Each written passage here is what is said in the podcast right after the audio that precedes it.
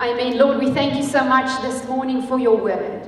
We thank you, Lord, that your word is the only thing that brings life and that brings truth and that brings freedom into our lives. And so, Father, I pray, Lord, that Holy Spirit, you would speak to all of us today. Lord, I pray that you would speak to the deep recesses of our hearts this morning as you invite us into this vital communion with you every single day. And thank you for the huge honor that we have, Lord, to be called your children. To be able to have a relationship and communication with the living God, the King of all kings. Lord, we thank you that there is no other king besides you. And what a privilege and what an honor, Lord. It is just so amazing to be called your children. And we pray, Lord, that you would speak to each one of us a fresh manna, rhema word this morning that will change us from the inside out. I pray that we will not be the same when we walk out of here this morning. That you will deposit something in our spirits, in our hearts this morning. Please be the one speaking today, Lord. Our hearts are open to receive and our ears are willing to hear what the Spirit of the Lord is saying. And everyone said, Amen. Amen. If you are new to our church, we've also got our notes on YouVersion. That's the Bible app. So I want to encourage you. Often the Lord will speak something to you in the service, but where does it become revelation inside of us? Often when we go back afterwards go and study the Word of God. That's where a lot of the, the depth and the revelation comes. For me personally, it might be different for you, but I want to encourage you take notes because God wants to speak to you. Amen. Amen. All right, so I'm so excited about the Word this morning. There is an excitement uh, in my spirit, something that I feel the Lord has been talking to me for probably, I don't know, the whole year. But when Johannes said a few weeks ago, we are going to go into Sunday night prayer nights, everything inside of me jumped and said, Yes, that is the Here. There is something that the Lord is doing among us, and it's not just us here in Windhoek, it is among the body of believers globally that's calling us to a deeper place of prayer. Amen. And oftentimes, when we talk about prayer or we host a prayer night, it's not the thing that gets everyone jumping up and down. Everyone loves a good word on three steps how to, but prayer seems to be something that people are not always excited about. And I believe one of the reasons is just because we don't really understand the power and the privilege of prayer. And so before I get into it, I want to share this. There is something about praying corporately together. There is obviously prayer for us as individuals in our relationship with the Lord, but there is something about praying corporately together that releases us into a new place in the Spirit as a church. This phrase, I don't know who's heard this before. Everything is first birth in the Spirit before it manifests in the natural. Who's ever heard that before? Everything we see is first birth in the Spirit before it manifests in the natural. That means everything starts in prayer. Everything starts in prayer. And so these prayer nights that we are doing is not just to beg the Lord for a new building. We believe God is God is sorting that. We've got enough word, we've got enough promises to know He will bless us with a building, exactly what we need at His perfect timing. And we were joking this morning how the Lord is never early, but He's never late. So for those of us who like planning, that is painful. Amen. But God does so much inside of us. But I believe that we are in a season spiritually, globally, of transition. What do I mean by that? Who's noticed that in the last while there are many leadership shifts and changes happening in the world as well as in the church? The Queen of England, 70 years of reign, there's a new king. Okay, Charles is stepping in, there's a new generation taking over the reins. It's a big shift in the spiritual realm. There is also, we are, if you don't know Living Word, Living Word has been around for 37 years. Um, Oom Neville and Tanirina are our spiritual fathers in Pretoria, Bermuria, and they planted Living Word in Pretoria, the first campus, 36 or 37 years ago. And this week we had a Pastors Network conference in uh, Pretoria, and Johannes and I were unable to attend this year, but we will hopefully be able to go next year. But what happened at this year's conference Oom Neville handed over the baton of leadership to his son, Marcus Norden. Marcus is stepping in. He's already been leading the network for the last seven years, the network of pastors all around South Africa and, of course, us here in Namibia. But there is a shift in the leadership. There is a new generation rising up and taking over the reins. Who knows Pastor T.D. Jakes from America?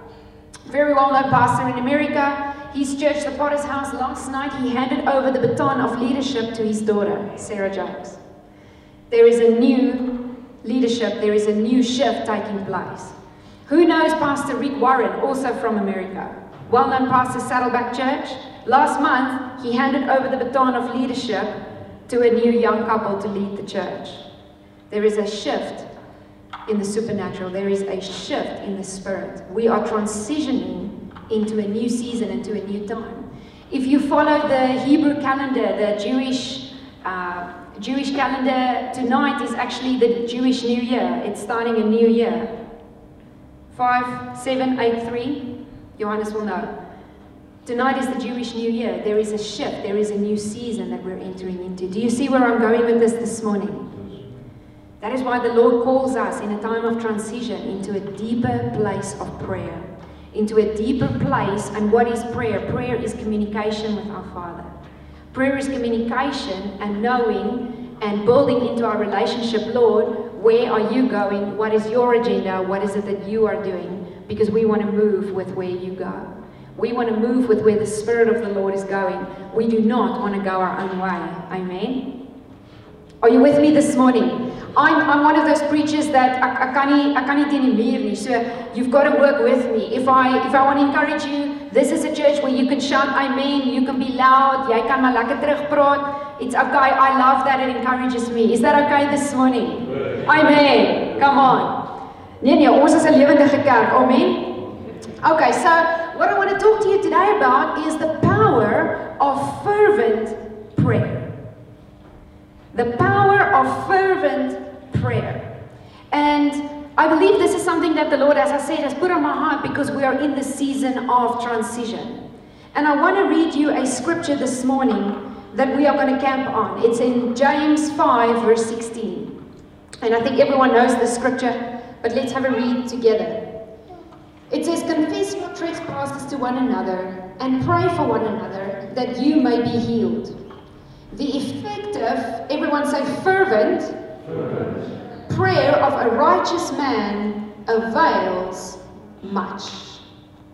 Avails much. In die Afrikaans, wie praat almal Afrikaans hier? Okay, basically everybody. In die Afrikaans, it says die vurige gebed van die geregtigheid krag.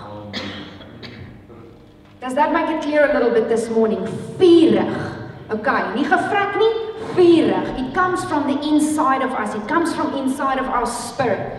Ek kan klaar voel die vurigheid is hier binne, so julle moet maar verskoon. Amen. Let's go to the amplified. I love the amplified. The amplified Bible always gives us a perspective of what did the actual Greek text say. And let's look at it in that scripture. It's also a new version. It says, Therefore, confess your sins to one another, your false steps and your offenses and pray for one another that you may be healed and restored. And the next one the heartfelt and persistent prayer of a righteous man believer can accomplish much when put into action and made effective by God. It is dynamic and can have tremendous power. I want you to keep up that slide for now. What does fervent mean? the heartfelt. And word, it comes from here. It doesn't come from here. It doesn't come from just reciting words. It comes from a deeper place. It comes from the inside of us. And persistent prayer of a righteous believer can accomplish much when put into action and made effective. Who makes it effective? God does.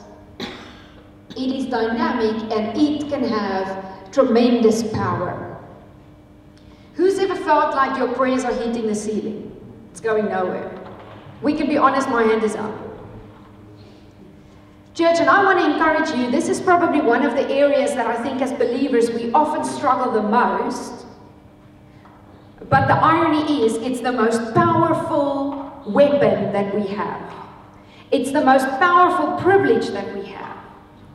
Because nothing that we see in the natural can manifest without being birthed in the spirit. How are things birthed in the spirit? Prayer. If we don't pray, God often does not go to work. And I'm going to talk about that this morning. It's not my opinion, it's scripture. A prayerless Christian is a powerless Christian. Mm. Now, I don't know about you, but I didn't sign up for some religious activity. I want to see power when I pray. I want to see my prayers be answered, and I want to see God's will established on this earth. Otherwise, what am I busy with? To me, there is no other point. What what can we be? So we need to find ourselves in a place, Lord, how can we pray prayers that are powerful? How do we pray prayers that are effective? In other words, it gets answered. It moves things in the natural. It births things from the spirit to the natural. And I'm, I'm really sensing that God wants to release a new fire for all of us in our prayer life. So, my prayer is this morning that you feel a fire on the inside of your belly, on the inside of your spirit, that God renews, Holy Spirit renews something inside of us to remind us hey, your prayers are powerful. And to also remind us don't stop praying. Because, and, and this is where the Lord's been dealing with me. Sometimes we get weary in prayer because we feel like, hello, is anyone listening? And hello, how long does it take to see the prayer answered? Amen. But there is something this morning, and my prayer is literally that God would feel us to be persistent. Wat beteken persistent? Ek hou aan, ek hou aan, ek hou aan, ek hou nie op nie. Mm. I maybe feel like I'm tired, I get weary, so I surround myself with my church family, I get encouraged again, and I go, and I go, and I go, because heaven hears every time that we pray. Mm. Can I encourage you this morning? Every prayer that you've ever prayed has been heard. Is anyone believing me this morning? I pray it encourages you this morning. Die Here hoor vir ons. Amen. I'm getting so sidetracked. What does fervent mean? It's an old English word, so I, I like a good definition because I want to clearly understand what the Lord is speaking about. So it's translated from a Greek word energia, which means energy. Energy, nee? Is nie gevrek nie. Fervency is not something that comes easily. It requires a real zeal, commitment and mental focus. So oftentimes, I remember I grew up in a very traditional church and you know those prayers that we pray when it's you know, just before we eat, Sechen Vader, Sechen Sop, and you can, you can say that little rhyme out of your head and not even think twice about it. It's like when you're driving. Who's realized sometimes when you drive, you don't even realize you're driving? It's so into you, it's so automatic. That's not fervent. That's not the kind of prayer we're talking about today. Dis nie die seën Vader so. It comes from a deeper place. It requires commitment, it requires a mental focus. It requires tuning in. Lord, I'm tuning into you. It means to have a passionate intensity, an intense feeling or enthusiasm for something. Hot, burning, or glowing. And now I know I'm already losing half of you because you're thinking, maar ek is nie so mens nie. It's okay. The Holy Spirit's fire will touch you this morning and something new will emerge in your prayer life. Amen? Amen. Who wants that this morning? Okay, die wat nie hulle hande opgesteek het nie, ons gaan op julle hande lê. Amen.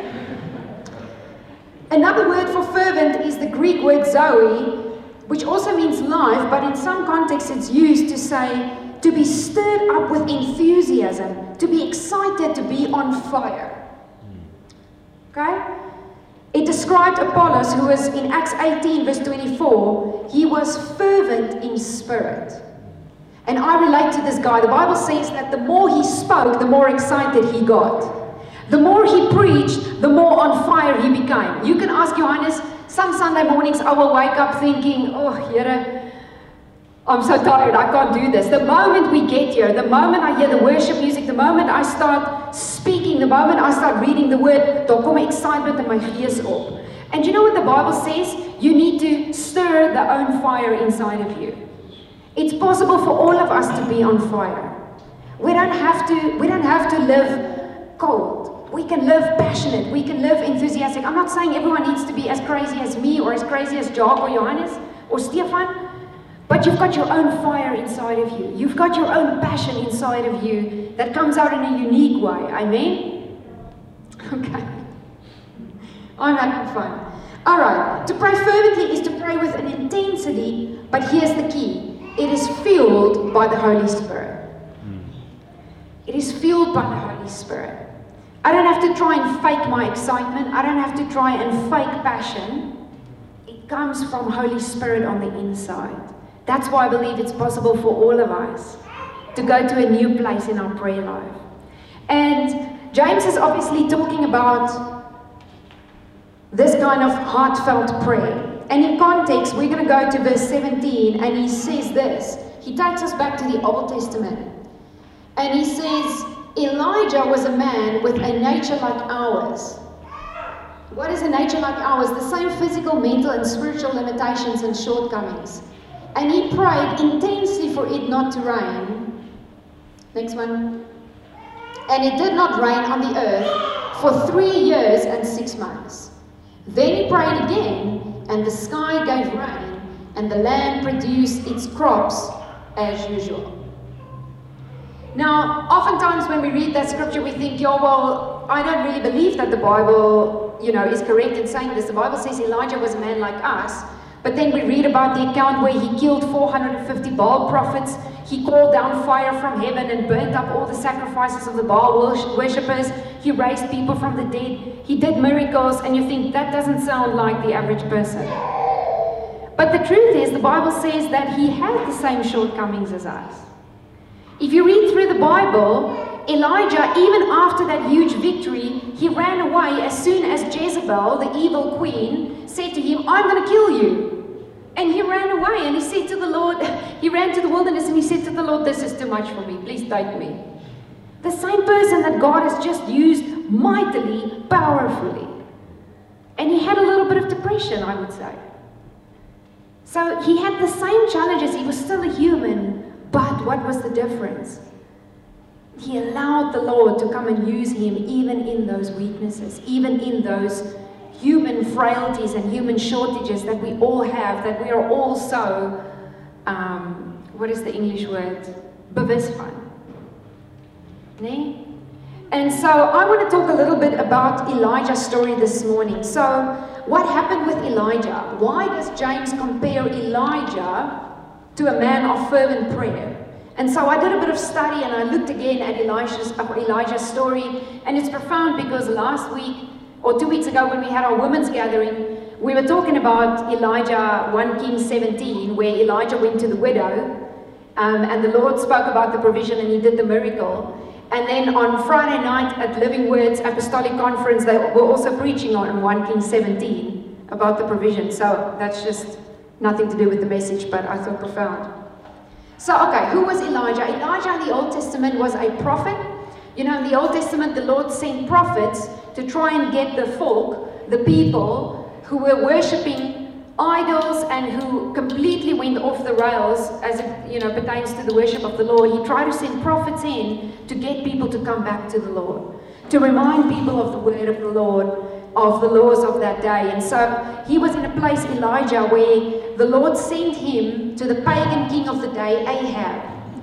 Ahab was a, basically an evil king, but he was married to Jezebel, even more evil, and they turned to Baal worship.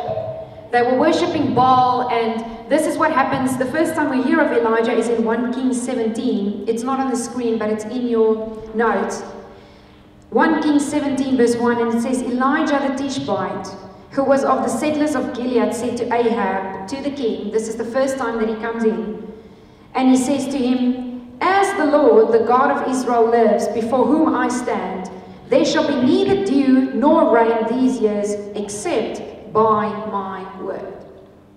There shall be no rain. So the prophet comes, Elijah comes, and he says to the king, There will be no rain, except at my word.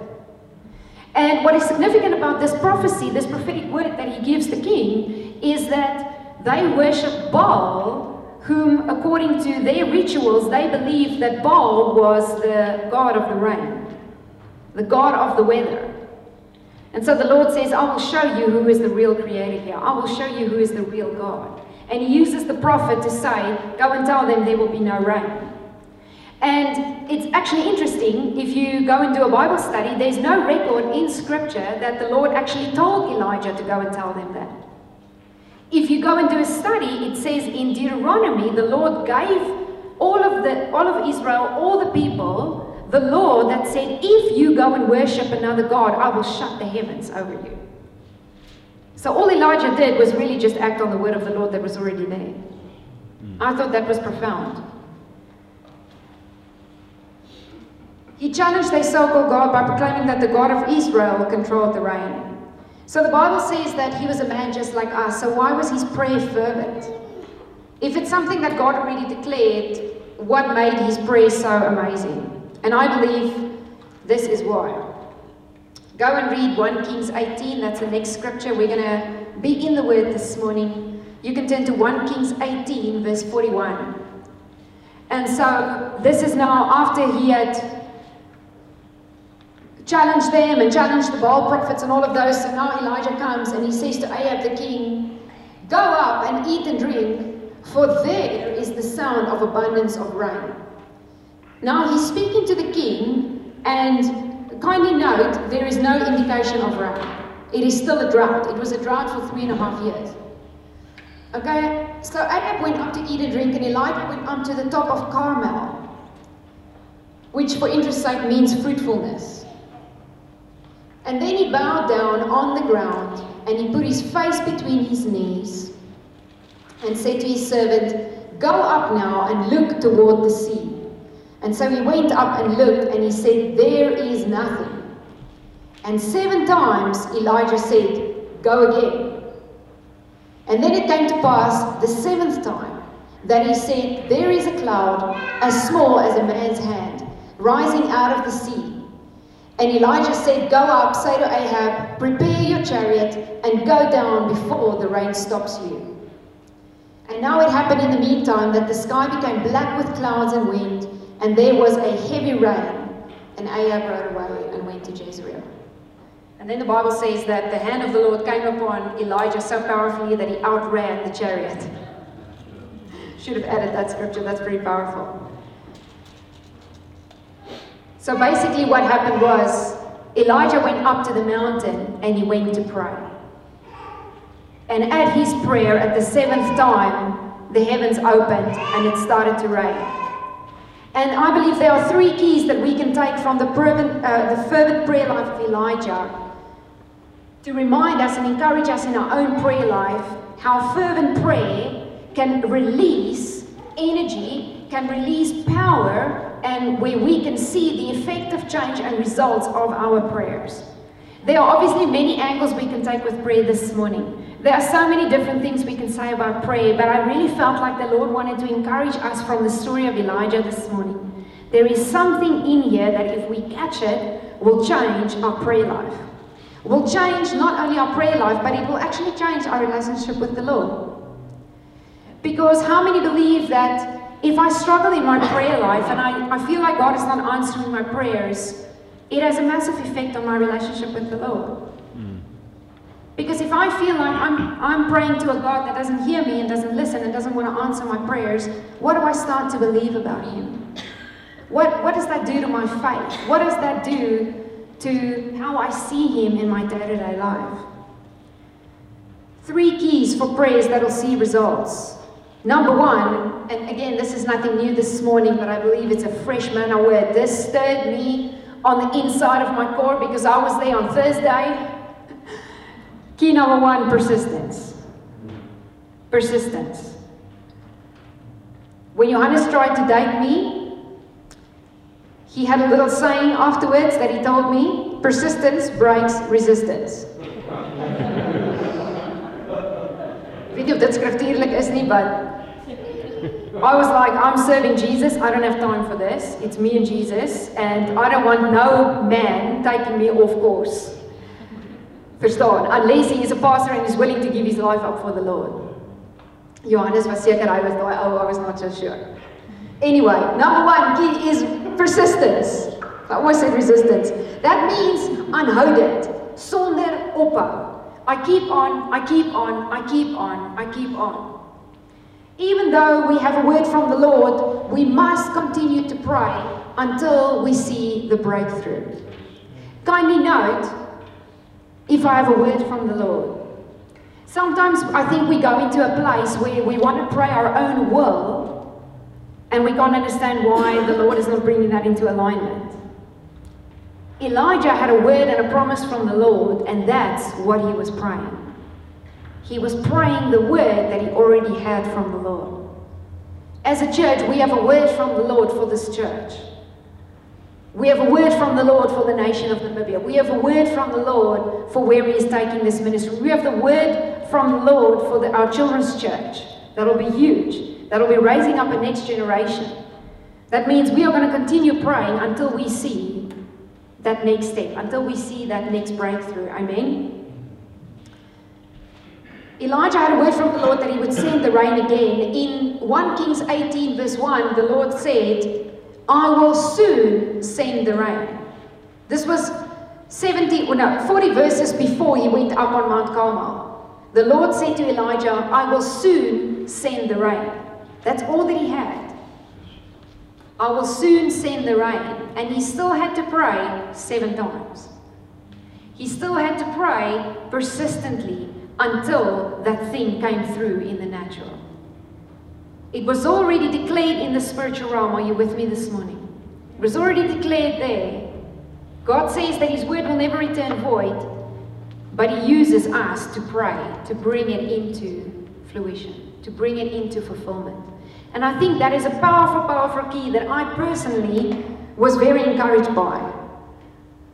He did not stop praying and seeking God until he saw the fulfillment. Jacob in Genesis 32, verse 36, said to the Lord, I will not let you go until you bless me. It says something to me about a desperation on the inside of us. I don't know about you, but I'm at a place of desperation for some things in my life that I'm like, Lord, ek gaan nie nie laat totdat ek dit sien in Jesus naam. It's not about a place trying to manipulate the Lord, it's about taking the Lord at his word. At his word. What is the word that you are holding on to this morning? That maybe it's been a while, maybe you felt like giving up on it. We are all human, we all go through it. We want to give up, we get tired, we get weary. That's okay. The Lord says it's okay, but don't stay there. Don't stay there. Give it another go. Pray another time. Find a prayer partner, find someone to agree with you in Jesus' name. Get into some of our home cells where we can pray for one another, where we can encourage one another's faith. Because it's very easy to get weary when I'm alone. It's very hard to stay weary when I'm among on fire. Crazy believers. It's hard for me on a Sunday morning to stay discouraged if I'm among all of the people here. Dis basically onmoontlik. Amen.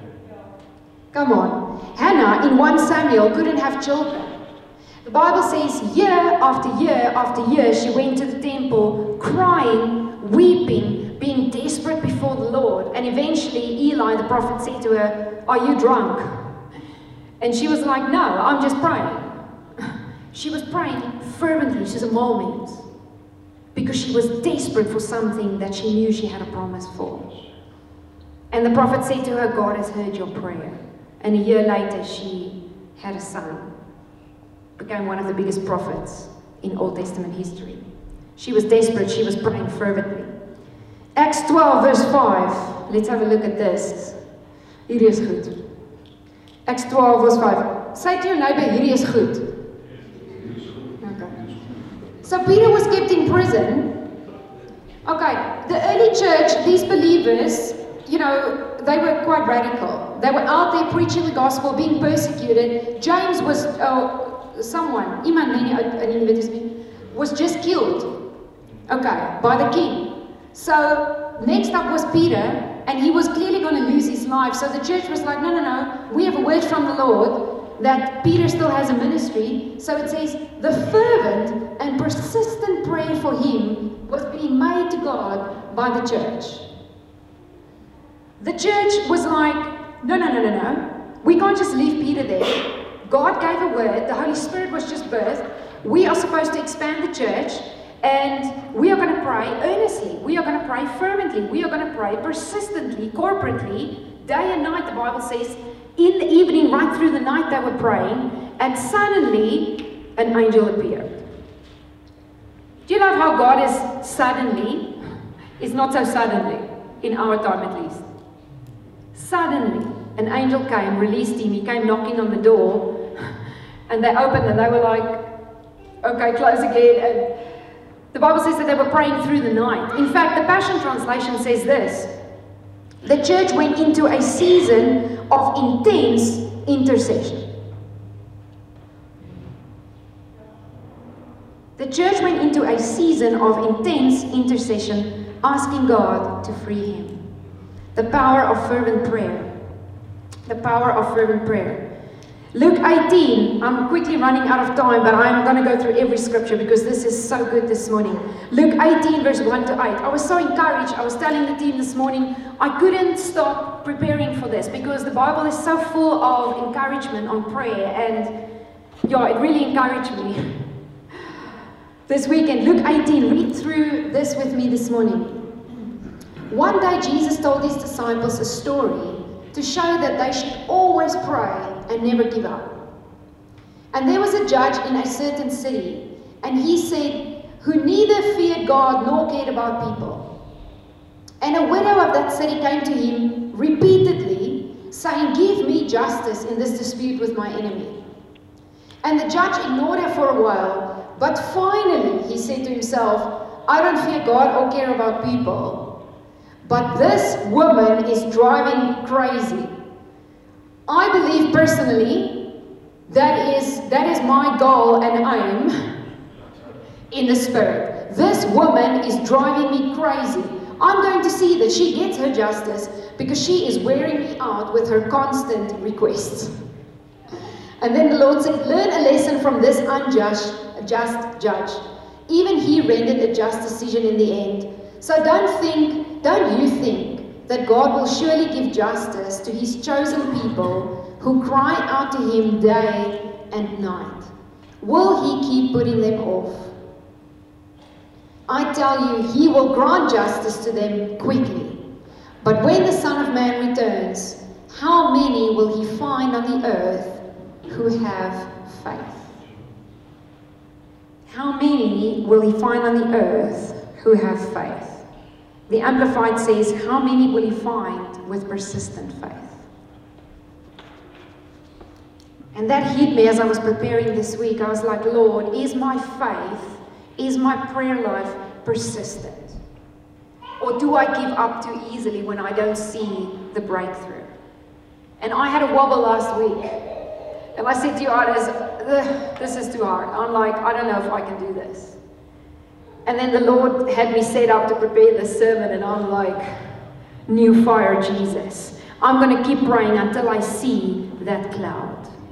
Until I see the cloud, even if it's this tiny.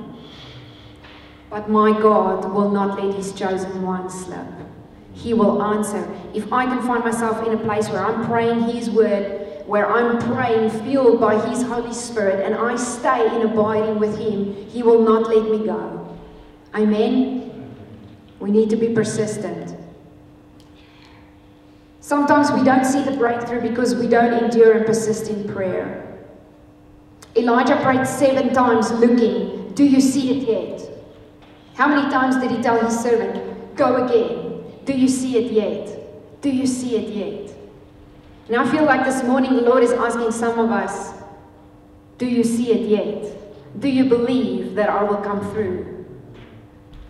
Because he is the God of breakthrough. He is the God of miracles. And I don't say that lightly because it's a, it's a nice thing to say. In Jewish culture, you know that scripture where Jesus says, Keep on knocking. That speaks about the principle of persistence. Keep on knocking and the door will be open to you.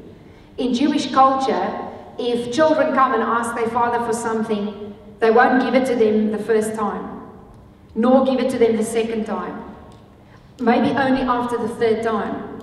Why do they do that? They want a test to see if the character is big enough to sustain the blessing that they're asking for. Hmm. And they want a test is this something really that they want? Because if it is, they'll come back a second time, and they'll come back a third time, and they'll come back a fourth time. I thought that was profound. Second key that we can learn from Elijah in terms of what is a key that can help us with persistent, fervent prayer is humility. The Bible says this it says that Elijah bowed down on the ground and put his face between his knees. To me, that speaks about a posture of humility. It speaks about a posture of Lord. I realize that in this thing that I'm praying for, in this thing that I'm trusting you for, I am nothing and I have nothing to contribute to see this come to pass. And the Bible says that the Lord opposes the proud, but He gives grace to the humble. And so, prayer to me is something that will keep us in a position of humility where we tell the Lord, Lord, we are actually exalting you, and nowhere in our own strength, not by might, not by power, only by your Spirit, this will come to pass. It is a place where we humble ourselves. I heard one minister say this one time. He said, Proud people don't pray. And I thought, how true is that? Proud people don't pray. Because if I'm full of pride, I believe that I can have a hand in this. I believe that somewhere in my own strength, my own strategy, my own ideas, I can, I don't need the Lord in this. And I believe what generates faith, what helps us to pray from that place of fervency, from that place on the inside in our spirit, is realizing, Lord, we are nothing in this equation. Only you. Only you can do this. And I believe sometimes the Lord gets us to that place where we are completely at the end of ourselves. That's usually a good place to be. So if you're in that place this morning, don't be discouraged, be encouraged. It's the best place you can be. It's the place where breakthrough starts. It's the place where miracles can start to flow because I'm at the end of myself. A place of humility. And I believe that so much more of the kingdom of breakthrough of the manifestation of the King can be seen in our lives if we will humble ourselves and pray. If we will, even in our families, even if in our marriages, husband and wife, if we can humble ourselves, sit down, and I don't know if the men, I don't know for the guys, I don't know if this is something that you sometimes struggle with. I think it's it's sometimes easier for women. We, I'm not saying women can't be proud, we definitely can, but you hear my heart this morning of humbling myself before my family to say, guys, net die Here. Kom ons. Let's bring this thing before the Lord. Before we even try and make our own plan, often prayer is the last resort. Okay? And I believe God has encouraged me in my own life, in my own heart, in everything we do in church, but even things outside of church. Have you come to me first? Or have you first tried your own plan? Have you first tried your own ideas? Or is prayer the first place that we start? Johannes and I are doing a thing when we gather on a Tuesday morning as staff, the two of us, we have a meeting. We talk about Sunday coming up. We talk about what needs to happen in the week. Ons maak to-do lysies while acting. and what we do is we pray.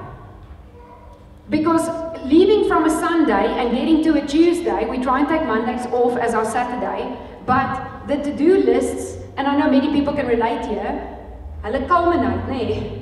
So it's easy for me to just ignore the Lord completely and just go into what I believe needs to be done.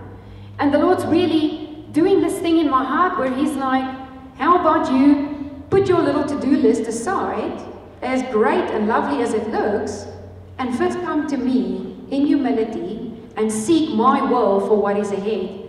And then you go and rewrite that to do list. Because maybe then that list will change.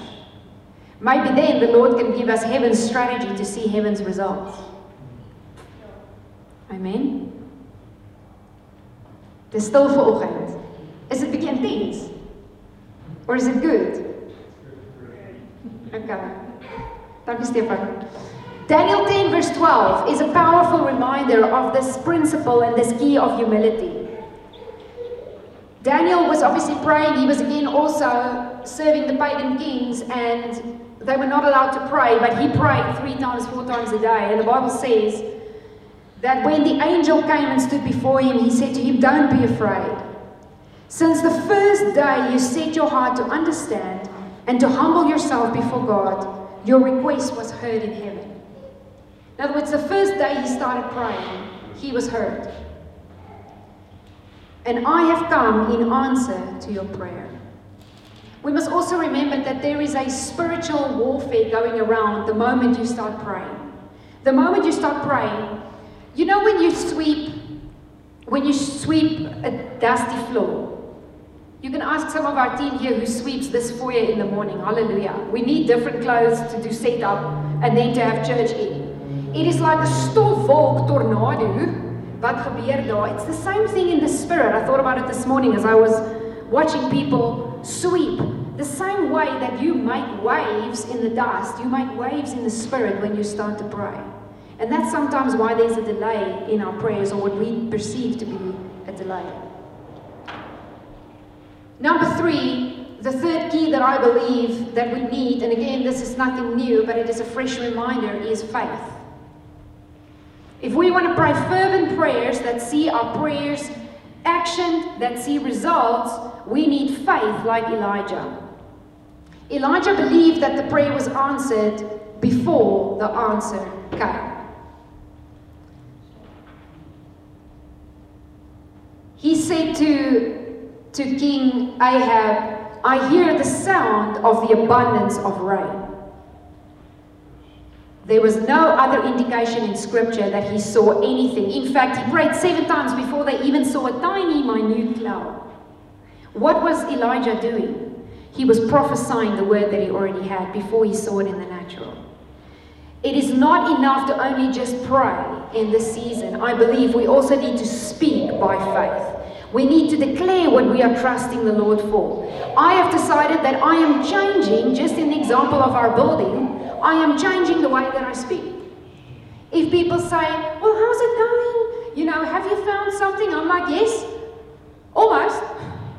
Yes, God's got it. We just need to, you know, receive the download, but the Lord already has it. Or sometimes when, when some of the estate agents tell us, oh, Windhoek is, it's impossible to find a venue. It's impossible. And this is what we've heard, and I have said this many times, so I have repented about that. It is impossible to find a, a venue in Windhoek with your specs. Well, Luke 137 says, I serve the God of the impossible. So uh, I've just decided, bless every estate agent, but my God is the God of all venues. He is the God of the impossible. And I'm using the venues example, but there's something in your life where people are telling you it is impossible, where society tells you it is impossible. And the Lord says, Do you hear the sound of the abundance of rain coming? What is the word that He has given you? That is the word that we are standing on. That is the word that we are standing on. And sometimes, even in the story of Elijah, we were sharing this with someone in this week, we were having this conversation. You know how sometimes you trust the Lord for something and you are the servant of Elijah. You are running up the mountain and you're looking and you're seeing nothing. So you come back down discouraged.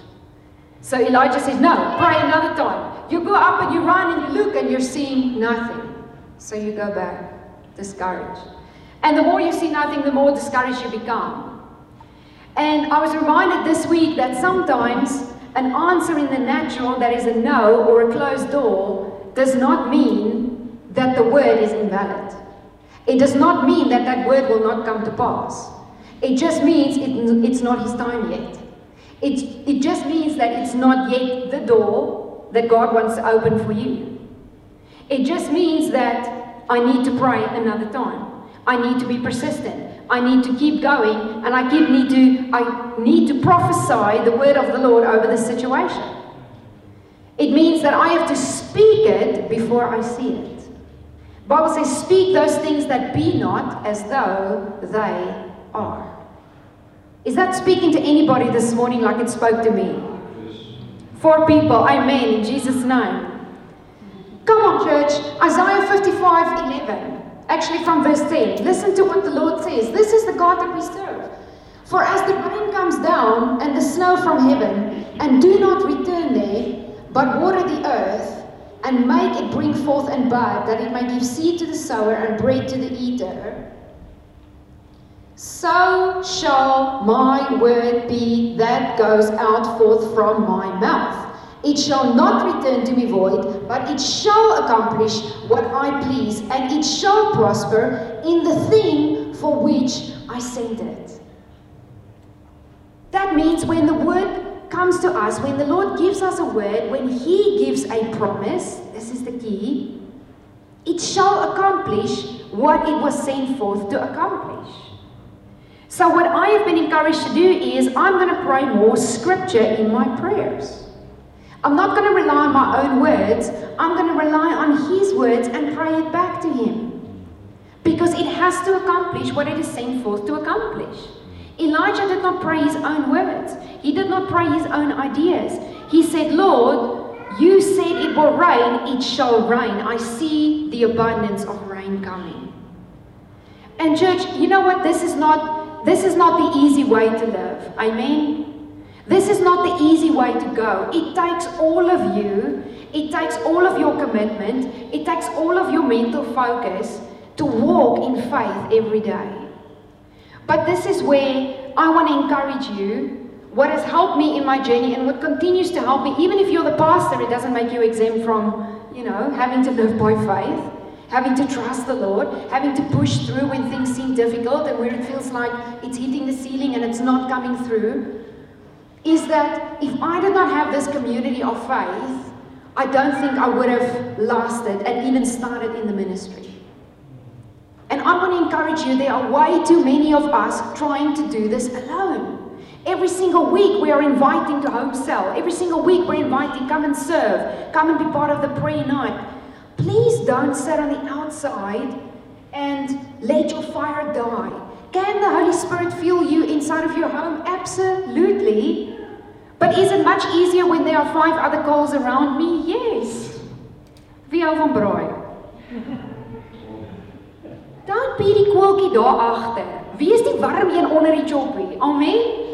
That is sizzling, that is glowing, that is on fire. That's where the Lord wants us and he's calling us to do this together. We are a small church, we are not a mega church. That means we really have an opportunity to get to know one another, to encourage one another. If I see that Carl and Yorandi is going through a difficult time, then I can pray with them. I can encourage them with the word of faith. Amen. And even in this week, one of our team sent me a voice note. She's not here this morning, but I will honor her again afterwards. And she sent me a voice note and she said, Marissa, I just want to pray for you and Johannes. I just want to encourage you with this scripture. And she had no idea it was a scripture that I was reading that same week. That's what happens in fellowship. That's what happens when we are together. And I really believe this morning God wants to encourage us to pray fervent kind of prayers to go into a deeper place in our prayer life where He says, My child, I just want to invite you to come to the table that I've set before you. Doesn't matter where you've been disappointed before, it doesn't matter where you feel like, you know, this hasn't happened or that hasn't happened. God has got a word for you in this season. There is a manna, fresh rhema word for you in this season for whatever situation we are facing. And he says, just come to me because I'm the only place where you will get that word and that is the word that will fuel your prayer life. That is the word that will take you into a place of fervency, into a place where the Holy Spirit can fuel that thing and we can start to see His kingdom being manifest around us. Amen. Does that encourage anyone this morning? Come on, why don't you stand this morning and we're going to pray.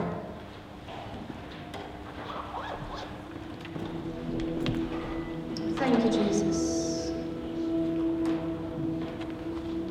I want you to close your eyes this morning. And we're going to take a moment and we're going to pray. We're going to pray.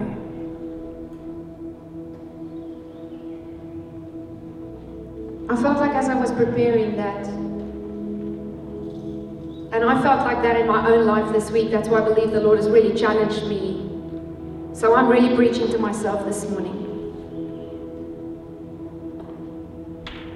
That there were some of us, that there's something in our life where we've had a word from the Lord. We've had some type of idea of where God is taking us for some area in our life, but we've stopped praying about it. And the reason we've stopped could be anything. It could be disappointment. It could be I haven't seen the breakthrough and I got tired of it, you know, or things just became too difficult. But you quit. You stopped praying for it. And you got sort of a little bit cold in your heart in that area. And I believe the Holy Spirit wants to refresh and rain down on that area this morning. And I pray if that is you, everyone's eyes are closed and heads are bowed. If that is you, if there's an area in your life that you know you've stopped praying, I pray that you will just gently raise your hand. I'm not going to call you out. I just want to know who I'm praying for this morning. Thank you, Jesus. Thank you, Lord. And we can be honest, we're a family and we're not looking around. Thank you, Jesus. Father, I thank you this morning for every hand raised in this place. Father, I thank you that we can be reminded this morning that we serve the Creator of heaven and earth. We serve the God of the universe who created us from dust. We serve the King of kings and Lord of lords. And Father, I thank you that your word says that your thoughts are higher than our thoughts, and your ways are higher than our ways. And this morning, I want to bring every brother and sister before you, Lord, who find themselves in a place where they've quit, where they've stopped praying, where they've stopped believing even for that breakthrough, for that thing to happen. And I want to ask, through the power of your Holy Spirit, to touch them right now in the name of Jesus. Lord, I thank you for the cloud of the abundance of rain in the Spirit that's raining on every heart this morning. To encourage that dry soil to grow again, to pray again, to believe again, to dust off that word, to dust off that promise, and to pray it again, to start speaking it again. Because, Lord, your word says that no promise that comes from your mouth will return to you void. It will accomplish what it was sent forth to accomplish. So, Father, I pray that you will speak to everyone in this room. Lord, that you would encourage our hearts again. Lord, to get to a place of fervent prayer, to get to a place of being reminded, Lord, that prayer is simply communication with you. It's our lifeline that keeps us in relationship with you and that we can talk to you like we would talk to a father. Lord, that you are not scared of our emotions, that you are not scared of our disappointments, that you are not scared and surprised by anything that we are facing. Lord, that we can come and, like Hannah, in a place of even bearing our whole soul before you, that is a place of fervent prayer. Lord, I thank you that our tears is a place of fervent prayer. And I pray, Lord, that we would come and we would get back to that place, get back to that secret place of being alone with you and pouring out our heart to you and asking you, Lord, speak to me afresh again. Me a refreshing word, man, manna, rhema word. And I pray that right now the Lord will even release words of knowledge, visions, even in your spirit's eye, that you will see what the Lord wants to say to you this morning something fresh, something new for the season that you are in. And I thank you, Lord, that even as a church, you are speaking a fresh word over us. That where we are going, Lord, you will take us there and you will keep us there. I thank you, Lord, that we can prophesy and declare over this new season that you have got the perfect, perfect spot for us where we can be full days, full week, where we can see the word of the Lord come to pass over our children's church, over our adult church, over our teenager church of the future. Lord, where we will see families restored, where we will see marriages restored, where we will see an army being raised up and equipped to lead this generation into the second coming of Jesus Christ. In Jesus' name. And Lord, I pray, Holy Spirit, that you would fuel us from the inside out. Lord, as we come to you, as we make it a priority, Lord, to lay our lives down before you, would you resurrect us in this area of prayer? Would you pour out your spirit afresh on us this morning? Would you pour out your spirit on all your sons and daughters this morning and take us into a place of fervency? Lord, set us ablaze, set us on fire for the things of your kingdom. Because, Lord, when we pray your will and when we pray in alignment with you, your word says, as we seek your kingdom, all these other things shall be added unto us. When we build your house, you will build our house. Lord, when we put you first, you will never leave us second. So we thank you this morning. I pray, Lord, that you will touch every one of your children in the name of Jesus.